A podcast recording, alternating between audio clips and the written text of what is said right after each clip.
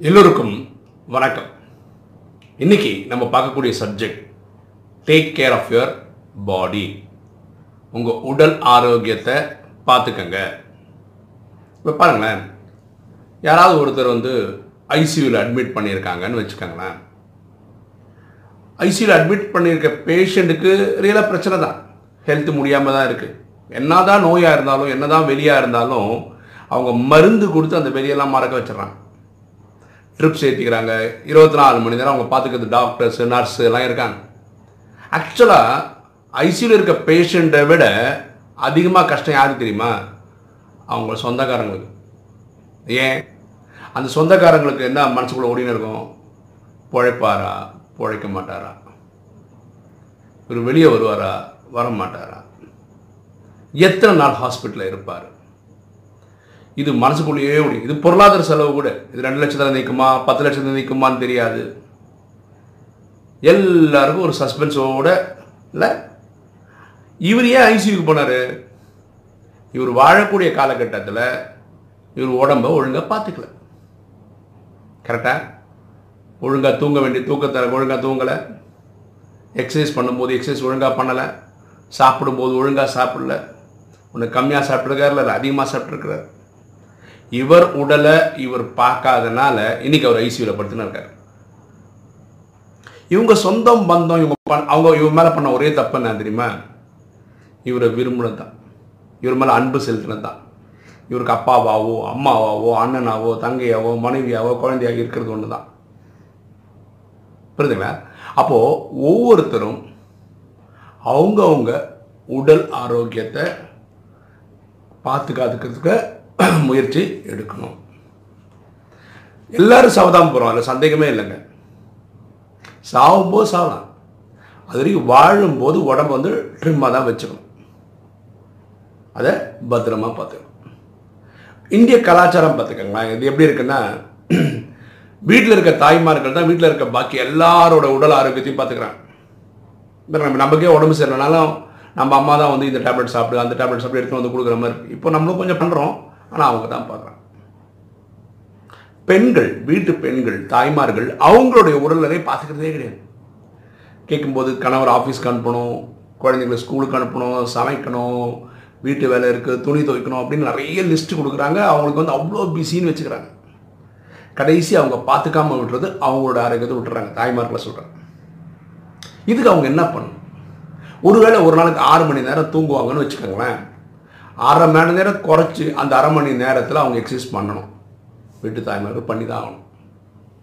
ஏன்?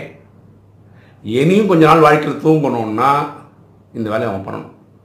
இல்லைன்னா சீக்கிரம் பர்மனெண்ட்டாக படுத்துருவாங்க தூங்கிடுவாங்க. அப்படின்னா என்ன? அவங்கள மரணம் தழுவிடுது இதை அவங்க மனசில் வச்சுக்கணும் தாய்மார்கள். புரிஞ்சுங்களா? ஸோ நம்ம ஒரு நோய் நொடியோடு இருக்கிறது வந்து பெருமையான விஷயம் கிடையாது. அப்படி எல்லாரும் உணரணும். அப்போ என்ன பண்ணணும்? ஒரு நாள் இருபத்தி நாலு மணி நேரம் இருக்குது அதில் ஒரு மணி நேரம் உங்களை ஒரு எக்ஸசைஸ்ன்ற விஷயத்தில் நீங்கள் ஈடுபடுத்திக்கணும். ஆக்சுவலாக பார்த்தா நல்ல ஒரு எக்ஸசைஸ் பார்த்தா வாக்கிங் போகிறது தான் ஏன்னா வாக்கிங் பண்ணும்போது தலையிலிருந்து கால் வரைக்கும் எல்லா பார்ட்ஸும் மூமெண்ட் கிடைக்குது நல்லா இருக்கு. அந்த ஒரு மணி நேரம் பண்ணுறதுனால இருபத்தி மூணு மணி நேரம் சந்தோஷமாக வச்சுக்க முடியுது அந்த உடம்பு. அதனால இந்த உடலை பாதுகாக்க வேண்டிய வேலையை நீங்கள் பண்ணி தான் ஆகணும். அதுக்கான நேரம் கண்டுபிடிச்சி தான் ஆகணும் ஆக்சுவலாக பாருங்களேன் இந்த பாடி டிசைன் பண்ணது எதுக்குன்னா இந்த ஆத்மா இந்த உடம்புல நடிக்கிறதுக்கு. அப்போது இந்த டிசைன் பண்ண இந்த உடம்ப பாதுகாக்க வேண்டிய வேலையும் உங்களுக்கு தான் அதுக்கான இம்பார்ட்டன்ஸ் நீங்கள் கொடுக்கலன்னா இந்த உடம்பு ஒரு நாள் ஸ்ட்ரைக் பண்ணும். நான் வேலை பண்ண மாட்டேன்னு ஸ்ட்ரைக் பண்ணும். அதுதான் டெத்து அதுதான் மரணம். புரியுதுங்களா இதை புரிஞ்சுக்கணும். ஸோ இந்த உடலுக்கு ஆனால் மரியாதை கொடுங்க. பாருங்களேன் இந்த கை இல்லாமல் கால் இல்லாமல் மூக்கு இல்லாமல் வாய் இல்லாமல் எப்படியா வாழ்ந்துடலாம். இந்த ஹார்ட் பீட்டும் இந்த பிரெயின் ஃபங்க்ஷனும் நின்றுச்சுன்னா இந்த உடல் வேஸ்ட்டு அப்போ ஆத்மா என்ன நினைக்கும்? கிளம்பிடலான்னு நினைக்கும். அது ஒரு நாள் கிளம்பிடும். சில பேர் என்ன பண்ணுறாங்கன்னா உடம்ப நல்லா வச்சுக்கணும் ட்ரிம்மாக வச்சுக்கணும்னு நினைக்கிறாங்க. அதுக்கான ஹோம்ஒர்க் பண்ணுறாங்க போய் ஜிம்லேயும் போய் சேர்றாங்க.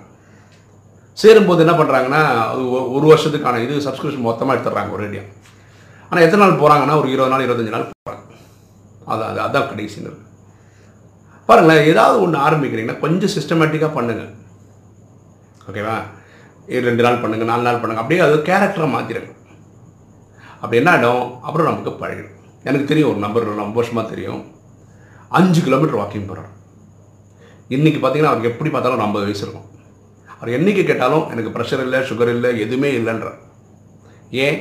இந்த அஞ்சு அவர் வாக்கிங் இன்றைக்கி நேற்று பண்ணல இருபது இருபத்தஞ்சி வருஷமாக பண்ணுறார் எனக்கு தெரிஞ்சு அவர் இருபது வயசில் ஆரம்பிச்சான்னு நினைக்கிறேன் அந்த நடக்க ஆரம்பி நான் பார்க்கும்போது இன்றைக்கி ஒரு ஐம்பது வயசு இருக்குது இதை வந்து ரெகுலராக பண்ணுறார் ஏன்னா அவரும் சொல்கிறார் என் வாழ்க்கையில் என்னோட சம்பாதியம் டாக்டருக்கு போய் நான் மொய் எழுத முடியாது. நான் உயிரோடு இருக்கும்போது வீட்டில் எப்படி இருக்கும் பாருங்களேன். இப்போ உங்களுக்கு சுகரோ ப்ரெஷரோ கொஞ்சம் ஹையர் எண்டில் இருக்குன்னு வீட்டில் இருக்கவங்கள படப்படப்போட தான் வாழணும். இவனுக்கு என்ன ஆகும் எப்படி இருக்கும்? இதே மாதிரி நான் என்ன நண்பர்களோட பேசும்போது இதை பற்றி பேசுவோம் ஹெல்த்தை பற்றியெல்லாம் பேசும்போது எல்லாரும் ஒரு கருத்து கிளியராக சொல்கிறாங்க என்ன சொல்கிறாங்கன்னா ஆரோக்கியமாக இருக்கணும். திடீர்னு ஒரு நாள் போயிடணும். படுத்த படுக்கை ஆகவே கூடாது. போய் ஹாஸ்பிட்டலில் போய் ஒரு பத்து நாள் படுக்கிற நிலமை வரவே கூடாது. ஆனால் இது எல்லாருக்கும் பிரச்சனை. நமக்கே பிரச்சனை குடும்பத்தில் இருக்கிற ஒவ்வொருத்தருக்கும் பிரச்சனை பர்ஸுக்கும் பிரச்சனை. நம்ம பைசாக்கும் பிரச்சனை. சம்பாதிச்சு வச்சதெல்லாம் கொடுக்குற மாதிரி நிலைமை ஆகிடும் ஸோ சில பேர் ரொம்ப கிளியராக இருக்காங்க அதுக்கு ஹோம்ஒர்க்கும் பண்ணுறாங்க முயற்சியும் பண்ணுறாங்க பண்ணிட்டு தான் இருக்காங்க. ஸோ இதை நம்ம ஞாபகம் வச்சுக்கணும். புரியுதுங்களா நம்ம கிடைக்கப்பட்ட இந்த உடலை நல்லபடியாக வச்சுக்கணும். பாருங்களேன். இந்த உடம்புன்றது எப்படி? ஆத்மான்றது தன்னை ஆத்மான்னு உணரணுன்றனாவே இந்த உடம்பு தேவைப்படுது. வேறு அந்த ஆகாசத்தில் நம்ம பொறுத்து காற்று தான் இருக்குன்னு நினைக்கிறோம். அங்கே ரேடியோ வேவ்ஸ் இருக்குது இந்த ரேடியோ பொட்டின்னு ஒன்று இருந்தால் தான் அந்த ரேடியோ வேவ்ஸோட அருமை பெருமை நமக்கு தெரியுது. டிவி வேவ்ஸ் இருக்குது டிவி பொட்டி இருந்தால் தான் தெரியும். இந்த ரேடியோ பொட்டி ஒர்க் ஆகலன்னு வச்சுக்கோங்க. அந்த பாட்டை கேட்க முடியாது. டிவி பொட்டி ஒர்க் ஆகலைன்னா அந்த காட்சிகள் பார்க்க முடியாது. அதே மாதிரி இந்த உடல்ன்ற உடல் பக்காவாக இல்லைன்னா ஆத்மா தங்கவே தங்காது. ஆத்மா போயிடும். அதனால் இந்த உடம்பை பத்திரமா பார்த்துக்கங்க. ஸோ இந்த உலகத்திலே பெரிய பெஸ்ட் இன்ஜினியரிங் பார்த்தா இந்த உடம்பு தாங்க. இன்றைக்கும் சயின்டிஸ்ட்டுக்கு டாக்டர்ஸ்க்கெல்லாம் ஒன்றுமே புரியல. எவ்வளோ அழகாக டிசைன் பண்ணிருக்காரு கடவுள் அப்படின்னு பார்க்குறாங்க. இப்போ நம்ம கேமரா வச்சுருக்கோம். இப்போ சப்போஸ் இந்த ரெக்கார்ட் பண்ணுற கேமரா வந்து தேர்ட்டீன் மெகா பிக்சல் நான் சொல்கிறது கரெக்டாக அந்த இருபது மெகா பிக்சல் அதுக்கு மேற்பட்ட மெகா பிக்சல் கேமராஸ் வந்துருச்சு நான் சொல்கிறது ஃபோனில் இந்த கண் என்ன தெரியுமா சொல்கிறாங்க நான் சொல்கிறது கரெக்டாக இருக்குமான்னு தெரில ஃபைவ் ஹண்ட்ரடோ சிக்ஸ் ஹண்ட்ரட் மெகா பிக்சல்னு சொல்கிறாங்க இப்போ நான் ஃபிஃப்டி தேர்ட்டின் ஃபோர்டீன் கேமராவே ஆஹா ஓஹோன்னு பேசுகிறோம் கடவுள் படைப்பான இந்த கண் இத்தனை மெகா பிக்சலாக இருந்தால் எவ்வளோ பியூட்டிஃபுல்லாக இருக்கு பாருங்கள் அது ஒரு ஒரு அவயங்களும் அவ்வளோ பியூட்டிஃபுல்லாக பரமாத்மா டிசைன் பண்ணியிருக்கிறார். சரிங்களா? அதனால் இதை நீங்கள் பத்திரமா பயன்படுத்திக்க தெரிஞ்சிருக்கணும். இந்த ராஜயோகம் ப்ராக்டிஸ் பண்ணுறவங்க சொல்கிறேன் பாருங்களேன். இந்த ஐயாயிரம் வருஷ கதையில் நம்ம இந்த கடைசி பிரிவில் தான் ஞானம் புரிஞ்சுக்கணும். நம்ம இந்த உடம்பு கிடையாது. ஆத்மா இந்த உடம்புல இருந்து நடிக்குதுன்னு. ஓகேவா? இந்த ஆத்மா அறுபத்தி மூணு ஜென்மமாக பண்ண பாவத்தை இந்த கடைசி சரீரத்தை வச்சு தான் நம்ம பண்ணி ஆகணும். என்னது? பாவத்தை போக்கணும். இப்போ அது புரிஞ்சுக்கிறதுனால இந்த பிறவியில் இது பண்ணணும். இந்த ஜட்ஜ்மெண்ட் டேக்கு இனி கொஞ்ச நாள் தான் இருக்குது கொஞ்சம் வருஷம்தான் இருக்குது இதுக்குள்ளே நீங்கள் அனைத்து பாவத்தையும் போகணும். நினைவுனால இருந்து. அப்போ எது புச்சத்தனம் இந்த உடம்பே பக்காவாக வச்சுக்கணும். ஒன்று கர்மாதி தாய் தான் போகணும். கர்மாத்தினா கர்மங்களை வென்ற நிலையில தான் போகணும்.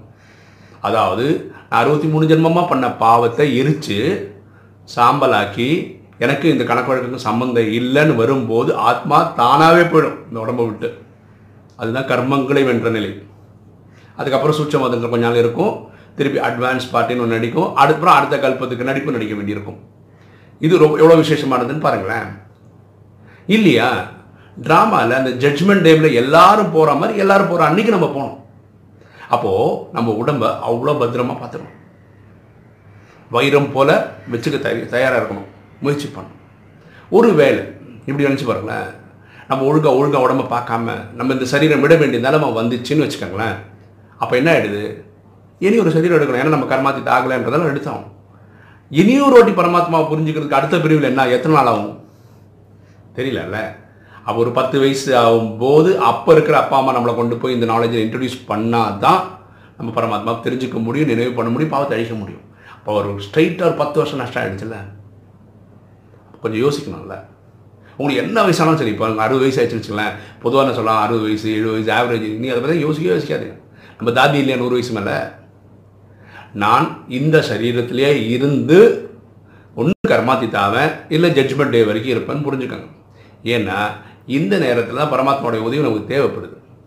இந்த உடம்புல டெய்லி ஒரு டெய்லி ஒரு அஞ்சு நிமிஷம் பத்து நிமிஷம் பரமாத்மா நினைஞ்சா கூட டெய்லி நினைக்கிறதுனால ஒரு வருஷத்தில் கோட்டா நிறைய ஆயிடுதுல்ல? நிறைய பாவம் அழிக்க முடியுதுல்ல? அதனால இந்த உடம்பை பத்திரமா பார்த்துக்கங்க. புரியுங்களா யார் அவங்க உடம்ப ஒழுங்காக பார்த்துக்கலையோ அவங்க சொசைட்டிலையும் மரியாதை யாரும் கொடுக்கறதில்ல. அதனால் இது கொஞ்சம் சீரியஸாக பாருங்கள் உடம்ப பத்திரமா பார்த்துக்கிறதுக்கு முயற்சி பண்ணணும். ஒரு நாள் ஒரு ஹவர் எக்ஸசைஸ் பண்ணுங்க. இருபத்தி மூணு மணி தான் நல்லாயிருக்கும் அதேமாரி சாப்பாடை குறைச்சிக்கங்க. வேலை பண்ணதை ஜாஸ்தி பண்ணுங்க. இதை மாற்றி பண்ணிங்கனாலும் பிரச்சனை தான். நிறைய சாப்பிட்றது கம்மியாக வேலை பண்ணுறது இதுதான் குழப்பமே. ஓகே ஒரு டாக்டர் ரொம்ப சிம்பிளாக சொல்கிறாரு எல்லா நோய்க்கும் ப்ராப்ளம் சாப்பாடை பார்க்கும்போது யோசிக்கிறது தான் சாப்பிட்டதுக்கு அப்புறம் யோசிக்கிறது கிடையாதுன்றார். இல்லை அள்ளி அள்ளி சாப்பிட்டதுக்கப்புறம் நான் இது சாப்பிட்டேன் அதை சாப்பிட்டேன் பிரச்சனை வந்து அர்த்தப்படுறதுக்கு பதில் சாப்பிட்றதுக்கு முன்னாடி இது எவ்வளோ சாப்பிடணும்னு புரிஞ்சுக்கிறது நல்லது இல்லை. இந்த உடம்புக்கு இத்தனை கலோரி ஃபுட்டு இத்தனை நியூட்ரிஷன் ஃபுட்டு கொடுத்தா போதும்னு இருக்குது ஒரு வேலைக்கு. நீங்கள் அள்ளி அள்ளி சாப்பிட்டீங்கன்னா என்ன ஆகும்? இல்லை அது அது புரிஞ்சுக்கிறதுக்காக சொல்ல பாருங்களேன். நம்ம சாப்பிட்றோம் இல்லையா? அந்த உண உணவு என்ன ஆகுது? குளுக்கோஸாக பேர்ன் ஆகுது அது எனர்ஜி ஆகும். ஒரு எக்ஸாம்பிள் தான் சொல்கிறேன் நான் கரெக்டாக பர்ஃபெக்டாலாம் சொல்லலை. ஒரு ஆவரேஜ் இப்போ என்னோட ஆவரேஜ் உடலுக்கு ஒரு எக்ஸாம்பிளுக்கு சொல்கிறேன் காலம்பர டிஃபனுக்கு வந்து நான் வந்து ஒரு ஹண்ட்ரட் கலோரிஸ் சாப்பிட்டா போதும்னு வச்சுப்போமே. நான் வந்து ஒரு ஃபைவ் ஹண்ட்ரட் கலோரிஸ் சாப்பிட்றேன்னு வச்சுக்கோங்க. அப்படின்னா நான் ஒரு நாலு ஹண்ட்ரட் கலோரி நானூறு கலோரி நம்ம கணக்குப்படி அதிகமாக இருக்குது கரெக்டாக அப்போ மதியானம் திருப்பி என்ன சாப்பிட்றேன்? மதியானத்துக்கு எனக்கு தேவை டூ ஹண்ட்ரட்னு வச்சுக்கோங்களேன். திருப்பி ஒரு ஃபைவ் ஹண்ட்ரட் சாப்பிட்றேன். அப்போ முந்நூறு எக்ஸ்ட்ரா ஆகிடும் ஓகே இந்த மாதிரி அப்பப்போ தேவை இவ்வளோதான் ஆனால் அதோட ரெண்டு மடங்கு மூணு மடங்கு சாப்பிட்டா இந்த கலோரி எல்லாம் எங்கே ஸ்டோர் ஆகுது? உடம்புல தான் ஸ்டோர் ஆகுது. அவன் கொழுப்பு கொழுப்பாக ஸ்டோர் ஆகி தான் அவன் குண்டாயிடுறான்.